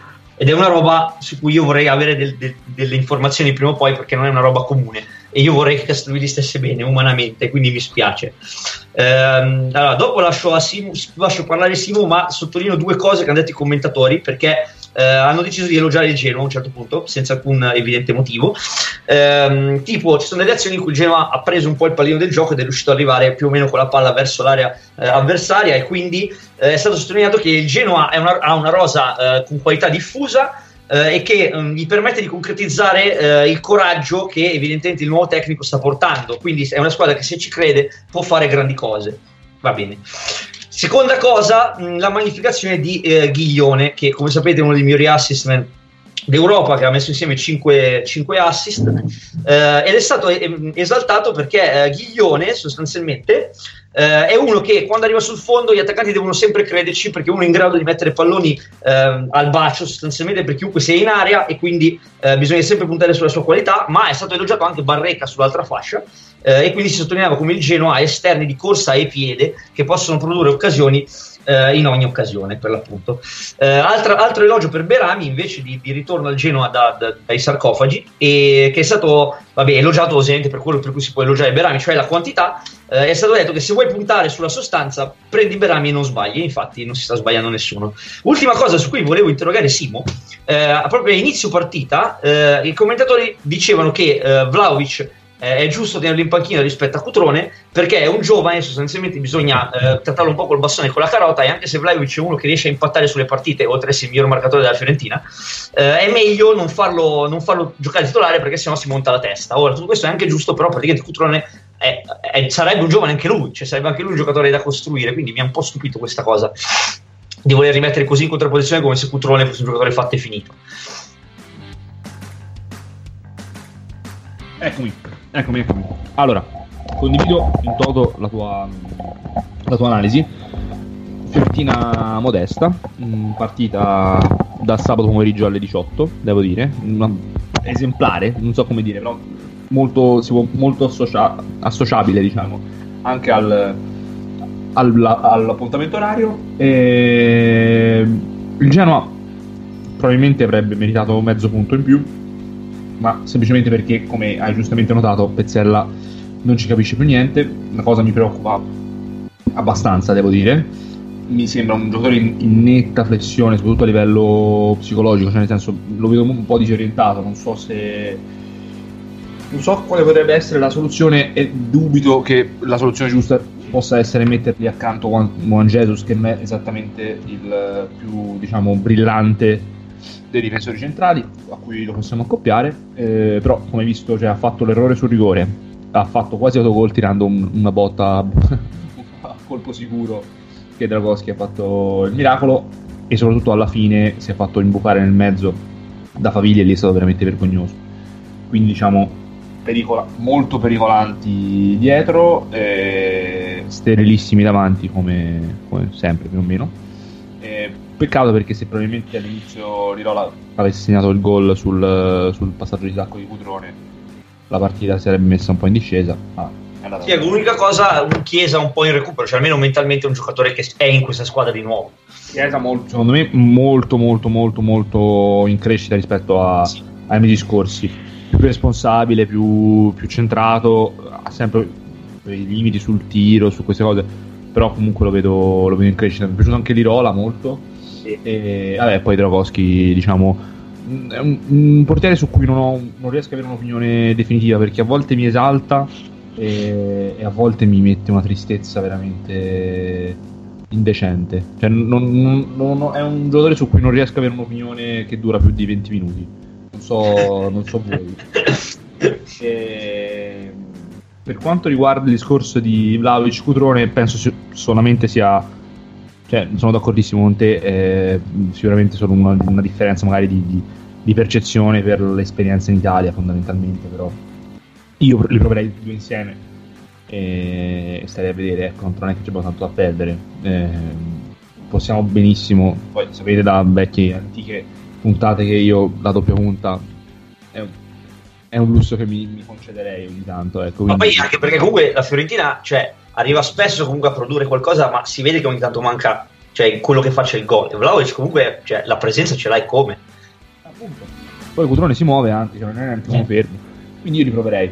Tra l'altro ho letto stamattina eh, una notizia per me incredibile, non so se l'avete vista, non so se è cambiato qualcosa eh, perché ho aperto stamani e poi non ho più visto niente, però ho letto Fiorentina sul Mudo Vasquez mi sono arrapato, si può dire, arrapato e anche se probabilmente ce lo mandano sbullonato e farà 2 km all'ora sarebbe bellissimo finire questa stagione con 40 punti però il Mudo da qualche parte ecco. No, casca pennello perché tocca aprire il capitolo mercato adesso, velocemente. Diciamo che è il giorno di Eriksen all'Inter, anche se mi pare di capire che l'annuncio viene fatto domani. e- Però, insomma, l'Inter ha comprato Eriksen, che è una cosa che... Io, io- io speravo fosse il giorno di Suso al Siviglia in realtà, però eh, la, dista- la distanza pare essere ancora di soli 8 milioni, che non è che siano proprio noccioline, mi fanno ridere quando dicono la distanza è di soli 8 milioni. Che, Sì, cioè su 800 sarebbero pochi, ma eh, Esatto, su 16 forse incomincia a ballare il 50%. Su 8 e sono, sono parecchi, effettivamente. Suso comunque è un classico acquisto da Siviglia, eh, se posso, cioè va nella- nel novero della media degli acquisti del Siviglia. Comunque in realtà il vero, il vero acquisto del giorno è Benarfa al Valladolid. Bello. Ma Ben Arfa dov'era? Era ancora fuori rosa a- al Paris Saint Germain o... Credo a casa a fumare il crack. Vabbè, però dico, era ancora ufficialmente un giocatore del Paris o no? Mi sa che era svincolato, sai. No, Ben Sì. Arfa aveva fatto era l'anno scorso era al Ren e adesso credo che fosse a casa appunto a- a leggere dei libri di filosofia come fa di solito. Però no, comunque Eriksen invece è un giocatore che io sono molto curioso di vedere perché io sono un suo grande fan da tempo, però secondo me ha perso svariati anni a giocare in Premier e al Tottenham in particolare. Eh, ed è proprio il classico giocatore che da giocare nel campionato italiano o nella Liga può solo migliorare, solo e unicamente migliorare. Ehm, chiaramente bisogna inserirlo, bisogna farlo giocare e quant'altro, però insomma, se l'Inter aveva bisogno di, una, di un'iniezione di qualità, di qualcuno che creasse più gioco a centrocampo, che avesse anche delle idee verticali e magari il tiro da fuori area, cioè Eriksen è abbastanza il profilo ideale per quanto sono sicuro che Conte potendo scegliere avrebbe voluto Vidal, ma non è possibile.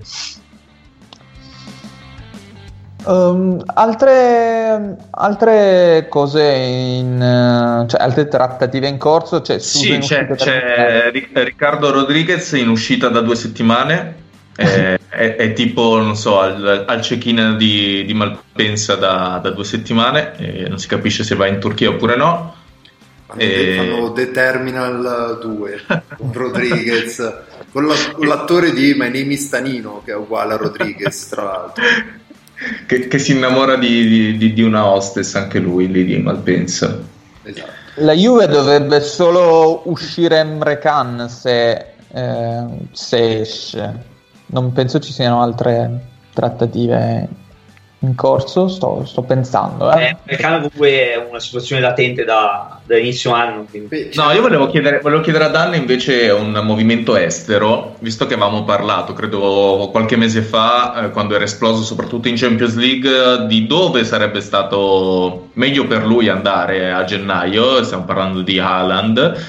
Ehm, alla fine ha scelto il Dortmund, che credo che siamo tutti d'accordo che sia stata la, la scelta migliore. Adesso, mh, certo, noi parliamo col seno del poi perché ha fatto 5 gol in 50 minuti, però... Diciamo, diciamo che Holland è in quella strana posizione in cui sta insidiando il posto di nuovo Lewandowski al Bayern eh, a Timo Werner perché Timo Werner sembrava destinato a essere il nuovo Lewandowski ma vuoi che il Bayern si lasci sfuggire la possibilità di comprare un attaccante da Borussia Dortmund cioè, non sia mai. Esatto, non sia mai. È sicuramente finito nel- in uno dei contesti migliori in cui potesse finire, cioè non ha le pressioni che avrebbe avuto in Premier League, eh, non, non è in Italia dove forse la, la- la fase difensiva è un pelo più attenta rispetto alla Bundesliga, è in una squadra che eh, gioca a pallone con- e gioca a fianco a giocatori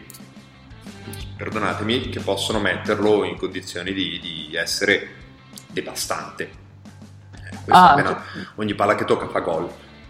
Fatto 5 gol in 57 minuti giocati. Sì, un po' il, cioè, il profilo perfetto nel contesto perfetto. Esatto. Eh, poi soprattutto adesso che è appena arrivato, tra virgolette, cioè, di sicuro nelle prime partite cioè, farà le fiamme per tutti perché è, è complicato anche sapere cosa sa fare effettivamente, cioè, magari uno lo sottovaluta un po' e questo infatti nel frattempo ha fatto 4 gol, quindi forse avevi sbagliato qualcosa. ecco. Esatto. No, io volevo dirvi sulla Juve che c'è lo scambio Kurzawa e Sciglio, che forse è la, la cosa preferita di mercato, de- del mercato di gennaio, avevo dimenticato. Eh, De Sciglio che si ritrova ad andare a giocare a PSG eh, boh, è veramente una cosa che, che- che mi fa pensare, mi fa riflettere è- sulla carriera di, di, di quelli. cioè- Ma sulla vita mi È, fa riflettere. è un po' in stallo la trattativa, forse perché il Paris Saint Germain si è reso, ma tipo, ma di Sciglio, davvero? Cioè, una cosa del genere. Ah, veramente una cosa divertente. Eh, no, ma invece io volevo dirvi, eh, voi, ma è- fantamercato, ma eh, sapete no, come andrebbe a finire l'ipotetico scambio Paquetà-Bernardeschi, vero?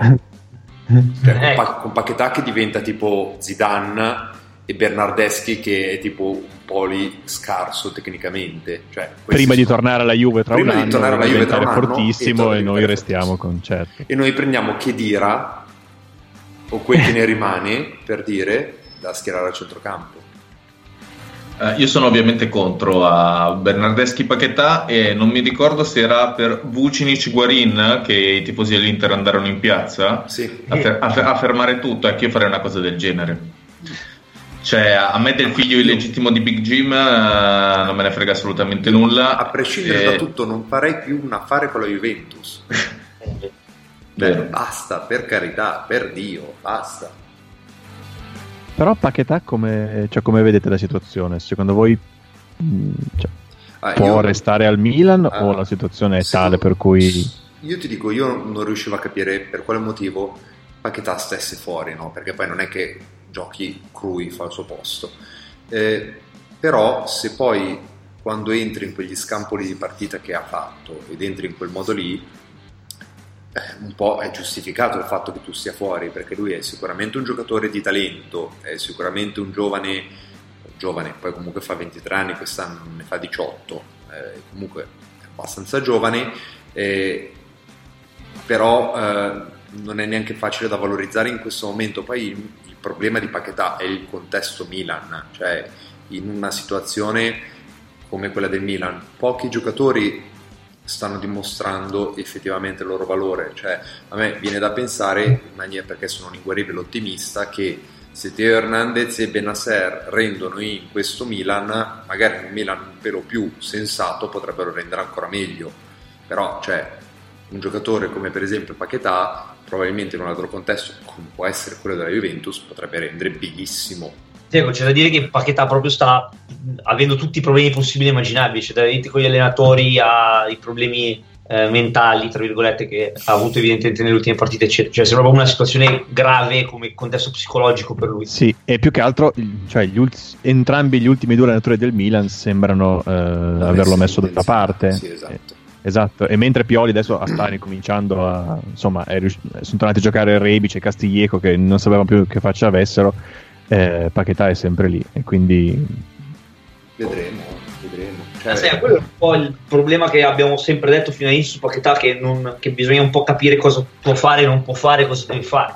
E il fatto è che non si è mai capito, cioè, o meglio, Gattuso aveva fatto una scelta netta, eh, che però non è stata mantenuta poi appunto dagli altri allenatori e Paquetà si è un po' perso in quello che sa fare e non sa fare.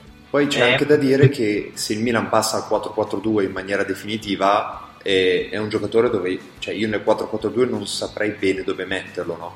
No, o impara a fare l'esterno, l'esterno come faceva per dire Ricky Alvarez con, con Ranieri, oppure da nessuna parte. Sì, che è un po' quello che fa Cialanoglu alla fine, cioè che è un finto esterno, che tu dici se gioca Cialanoglu può giocare Paquetà, no? In quel ruolo lì. Eh, secondo me non è neanche, cioè anche Cialanoglu è una soluzione tra virgolette di, di ripiego, però è fondamentalmente un modo per poter tenere una squadra fluida che dal 4-4-2 ti passa a un 4-3-3, cioè perché poi Cialanoglu si accentra e fa eh, il terzo centrocampista. Io ho visto sulla fare fluida avrei citato Castiglieco, però Sì, no, vabbè, assolutamente, anche, anche Castiglieri, ci mancherebbe. E, però vai, questo è, questo vedremo. Io appunto non lo venderei in Italia, se lo devo vendere, eh, non lo venderei alla Juventus perché ci andrebbe sicuramente malissimo. Cioè, Eh no, e fatto- poi per il discorso del ruolo vale uguale a Bernardeschi, ok che lui l'esterno l'ha fatto alla Fiorentina tutta fascia eccetera, però nel 4-4-2 o gli fai fare eh, la seconda punta di quantità o fa l'esterno, Eh basta. sì, sì, sì, certo. Andiamo, Bene. andiamo da Marco? Sì, Ok. Marco, puoi andare da Marco? Allora, eh, qualche giorno fa, eh, non so quanti se ne siano accorti, è uscito un articolo sul Corriere della Sera, scritto da Mario Sconcerti, eh, che io ho trovato veramente mm, lisergico a suo modo. Eh, per dire, in questo articolo, a un certo punto, si sostiene, è un articolo tutto dedicato a Sarri, alla figura di Sarri, che ehm, una volta in mezzo a Napoli, Sarri rimase 60 secondi davanti al rosso del semaforo e si sentì battere sul finestrino. Si voltò, era una giovane donna con le mani sporche di farina. In un minuto aveva fatto una pizza per lui. Ah, io cosa- dico, cioè, senso, è normale stare fermo a un semaforo rosso, no? Sì, ma, ma è, E, Pizza, ma- e poi, cioè, perché?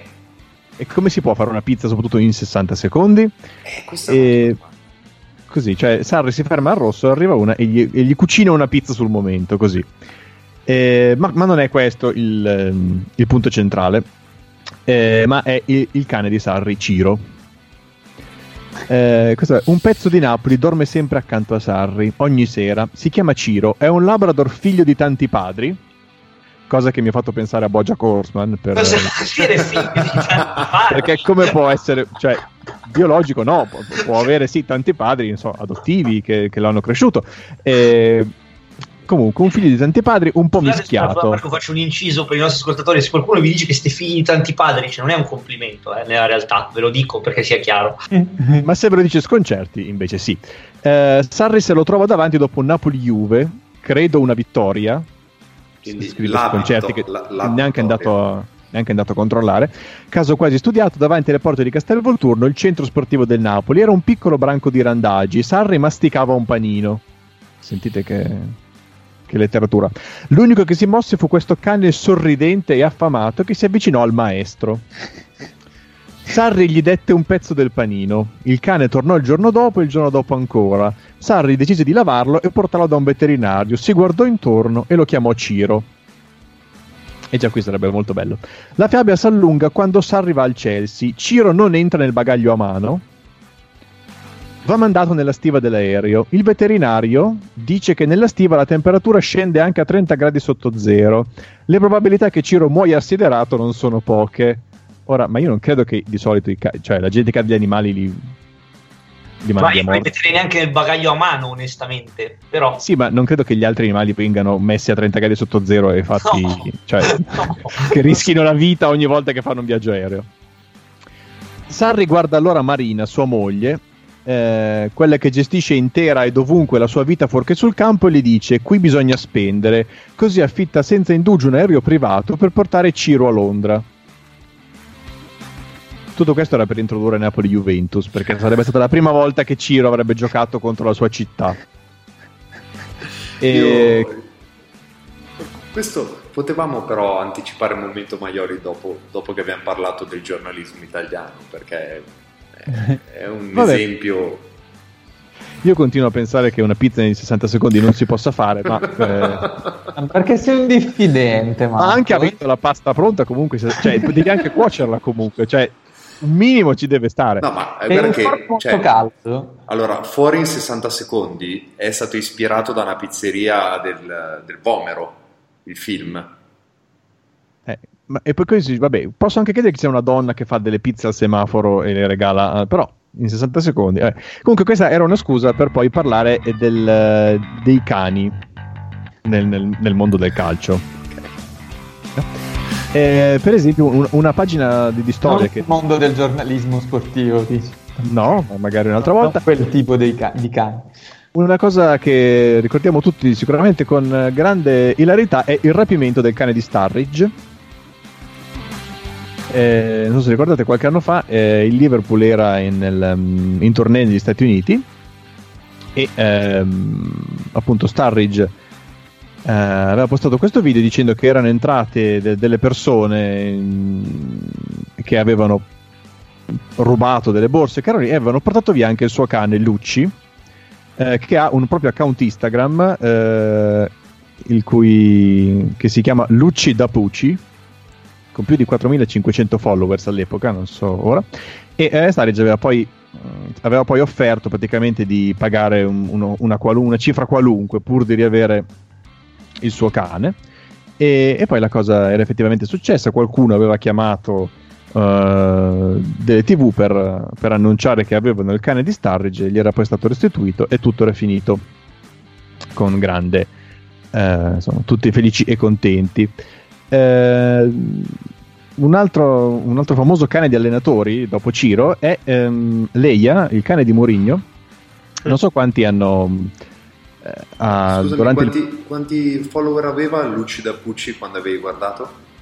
Eh, no, quando era uscita la storia aveva 4500 followers. Ne ha 49.500 adesso. Eh, perché il rapimento l'ha fatto Lucida diventare- Pucci, Cosa? Lucky Lucci. Eh, tra l'altro il nome che condivide con un noto procuratore, no? Lucci. no? Sì, esatto. Non credo che sia ispirato. Non riuscirò Eh, più a guardare Lucci senza pensare da Pucci. E appunto durante l'ul- l'ultimo Boxing Day, quindi eh, giusto un, mese e un giorno fa, eh, Mourinho, allenatore del Tottenham, veniva intervistato, gli avevano chiesto appunto come andava e lui aveva risposto male perché mi è morto il cane, il cane è famiglia e quindi non, insomma, non è, stato un, è stato un Natale molto triste, l'ho passato male, eh, ma dobbiamo, insomma, dobbiamo andare avanti, dobbiamo tirare avanti. E, e, tra l'altro una cosa che non sapevo è che questo cane praticamente aveva causato l'arresto di Mourinho nel lontano 2007 eh, perché appunto c'era stata una, una questione eh, tra eh, Mourinho e eh, le autorità che ritenevano che il suo cane non avesse il diritto di stare in Gran Bretagna perché non avesse i vaccini necessari che quindi eh, un, um, un, un uomo d- d- addetto alla, alla salute così aveva tentato di mettere eh, in quarantena questo animale e Mourinho era stato eh, era poi stato anche rilasciato insomma senza, senza andare a nessun processo eh, per questo incidente che riguardava il suo cane poi la cosa è stata risolta era- aveva tutti i, i documenti a posto e ok va bene così eh, parlando di altri cani, non so, Cazorla ha tre cani che si chiamano Mari, Paco e Zlatan. E Zlatan si chiama così proprio in onore di Ibrahimovic. Però, però Zlatan non ha un cane che si chiama Casorla. Ma, No, purtroppo no, ma, ma siamo sempre Mari è in onore di Osemari e Paco in on- in onore di Paco Alcacer. Sarebbe molto bello, ma, Mari nome eh, di Francesco Mariani. ma non credo sia così. Ehm, Leo Messi, come tutti sanno, ha un dogo di Bordeaux da 50 kg che risponde al nome di Signor Hulk. Che devo dire, Che cosa? Uh, ogni tanto si vede, se seguite Messi su, sui social così, ha questo dogo di Bordeaux eh, da 50 kg, che in effetti è grosso più o meno ormai come Messi, eh, che prende il nome di Signor Hulk, che devo dire è un bel nome. E non Me poteva mancare una dei, se- dei baffi. a- Sì, te le immagini proprio col sombrero e tutto Esatto, quanto. sì. Eh, Cristiano Ronaldo, ovviamente, non poteva mancare eh, un- una pagina sul grande campione. Ehm, leggo da Vanity Fair. Cristiano Ronaldo si selfa spesso con il tosto Marosca, un Labrador, o con la graziata Albeligna, Yorkshire di alto lignaggio, che lo segue distrattamente addentando squisite polpette quando CR7 fa palestra. Distrattamente, però. eh. Questa è, È una poesia veramente È una. A dei livelli incredibili, ma i cani, eh, credo, più famosi del, nel mondo del calcio al momento sono quelli di Alexis Sanchez. Qui sarete tutti d'accordo. Eh, Atom e Amber, che prendono il nome uno da un fratello di Sanchez e l'altro da un personaggio di un film, sono Dimmi che i miei fratello amici. è Atom. Eh, no, credo sia Umber, purtroppo. Atom e Umber sono i miei amici, i miei figli, quelli che sono con me tutti i giorni e con i quali passo il tempo. Eh, mi vedono quando arrivo a casa stanco e mi sento un po' giù e capiscono, eh, capiscono te e come ti senti ogni giorno. Eh, sono loro che sono lì per te dopo una sconfitta o dopo una vittoria e sono sempre lì ad aspettare te con la stessa espressione sui loro volti. Ehm, insomma, ci tiene molto. Alexis Sanchez ha i suoi cani. Eh, tant'è che con i suoi cani ha recitato in uno spot cileno di cibo per cani. eh, ha sfilato con loro sul red carpet in occasione della premiere di un film sulla sua vita. Ma soprattutto Atom e Umber sono tra i pochi cani al mondo ad essere finiti eh, su degli striscioni. Eh, perché, eh, forse non so, ricorderete, ai tempi dell'Arsenal furono addirittura prodotti eh, dai tifosi ben due striscioni in onore ai cani di Sanchez. Uno permanente di un metro per sei con la scritta Good Boys e, e l'immagine di Sanchez con i due cani, e uno invece eh, temporaneo che eh, mescolava il, il motto dell'Arsenal con i due cani e quindi recitava Victoria, Concordia, Atom e Umber, sempre con questa foto. Ovviamente questi striscioni sono stati poi rimossi il 24 gennaio 2018 quando Sanchez ha cambiato squadra. E eh, a quel punto ovviamente ehm, i due cani hanno ricevuto la, la maglia del Manchester United nel momento in cui è cambiato, insomma, Sanchez ha cambiato squadra.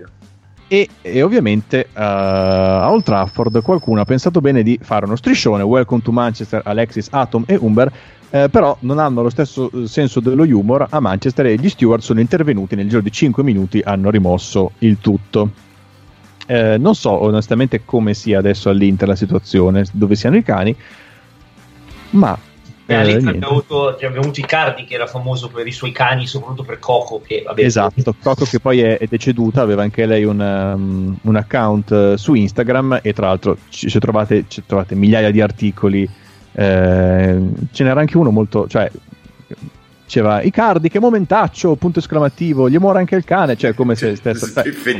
così, voglio dire, è proprio insomma poverino. eh.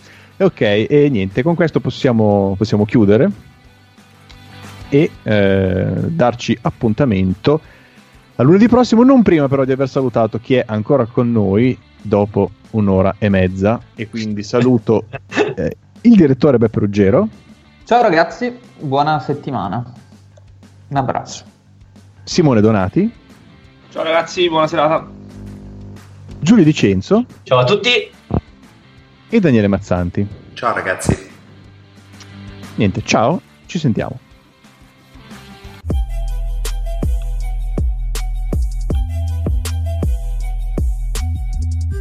Quest'estate sento bepponato Le vacanze manco prenotato. Di ma io gli ho fatto un cartonato. E mandate le querele che ora c'è un nuovo avvocato. Per le strade box to box, box to box, yeah. Sulla metro box to box, box to box, yeah. In palestra box to box, box to box, yeah. Con le cuffie tutto il tempo me ne ascolterei altre cento se Quest'estate sento Beppe oh. Quest'estate sento Beppe oh. Quest'estate sento Beppe oh. Quest'estate sento Beppe.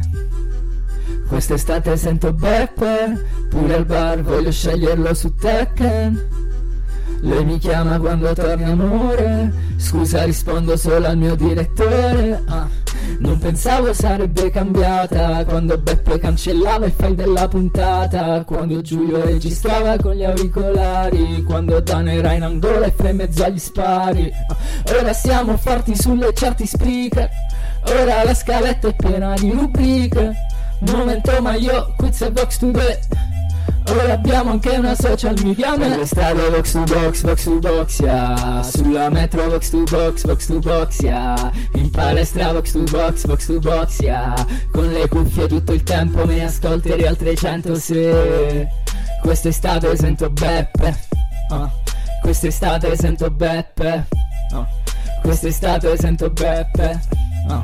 E quest'estate sento Beppe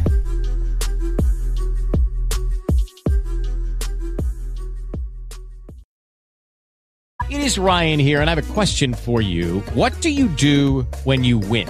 Like, are you a fist pumper? A woohooer, a hand clapper, a high fiver. I kind of like the high five, but if you want to hone in on those winning moves, check out Chumba Casino. At ChumbaCasino.com, choose from hundreds of social casino style games for your chance to redeem serious cash prizes. There are new game releases weekly, plus free daily bonuses. So don't wait. Start having the most fun ever at ChumbaCasino.com. No purchase necessary. VGW. Void were prohibited by law. See terms and conditions. 18 plus.